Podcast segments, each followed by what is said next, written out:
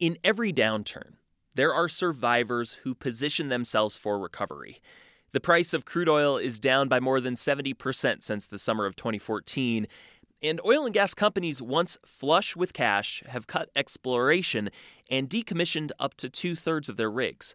For Inside Energy, Lorne Matalon of Marfa Public Radio reports on strategies for recovery from the Permian Basin of Texas, the nation's largest producing oil field.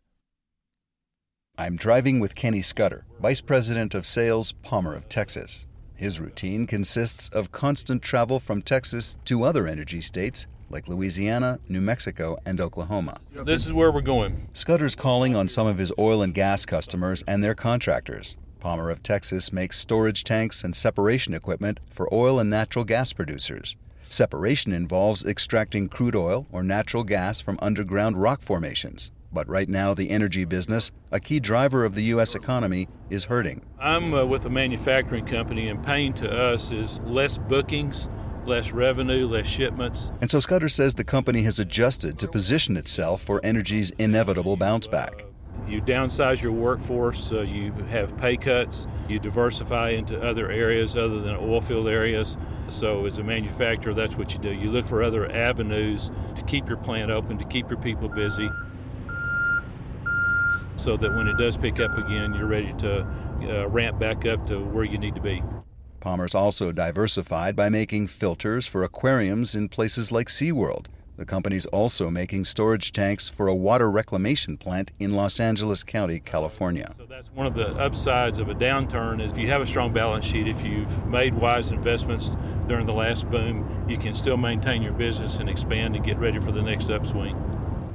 Scudder says he's fortunate in that he can diversify.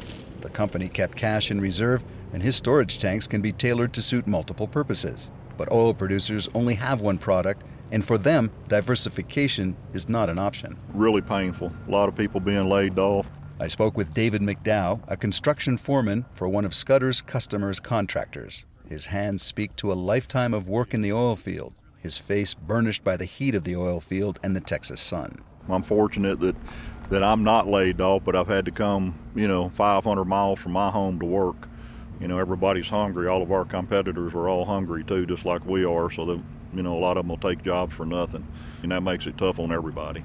McDowell says his 40-year career has consisted of peaks and valleys. Now he says he can at least visualize the next peak you know, if you want to drill a well, right now is a good time to do it. You know, I mean, everything you can get a good deal on it if you got the capital to work with. Distressed companies here are selling off assets or themselves entirely to buyers from China and Mexico anxious to snap up a good deal.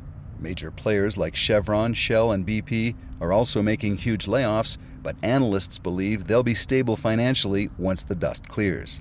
Analyst Jordan Goodman says even smaller players with cash in reserve will emerge stronger for the pain they're dealing with now. You can thrive because you'll be one of the few left over when all your competitors are going under. So in the long run, the strong will get stronger, the weak will go bankrupt. Haynes and Boone, an energy-focused law firm, says at least 51 American oil and gas companies have filed for bankruptcy as of early March. But companies like Palmer of Texas, and there are hundreds in Texas alone, are hunkered down now with an eye on future profit. For Inside Energy, I'm Lorne Matalon in Midland, Texas.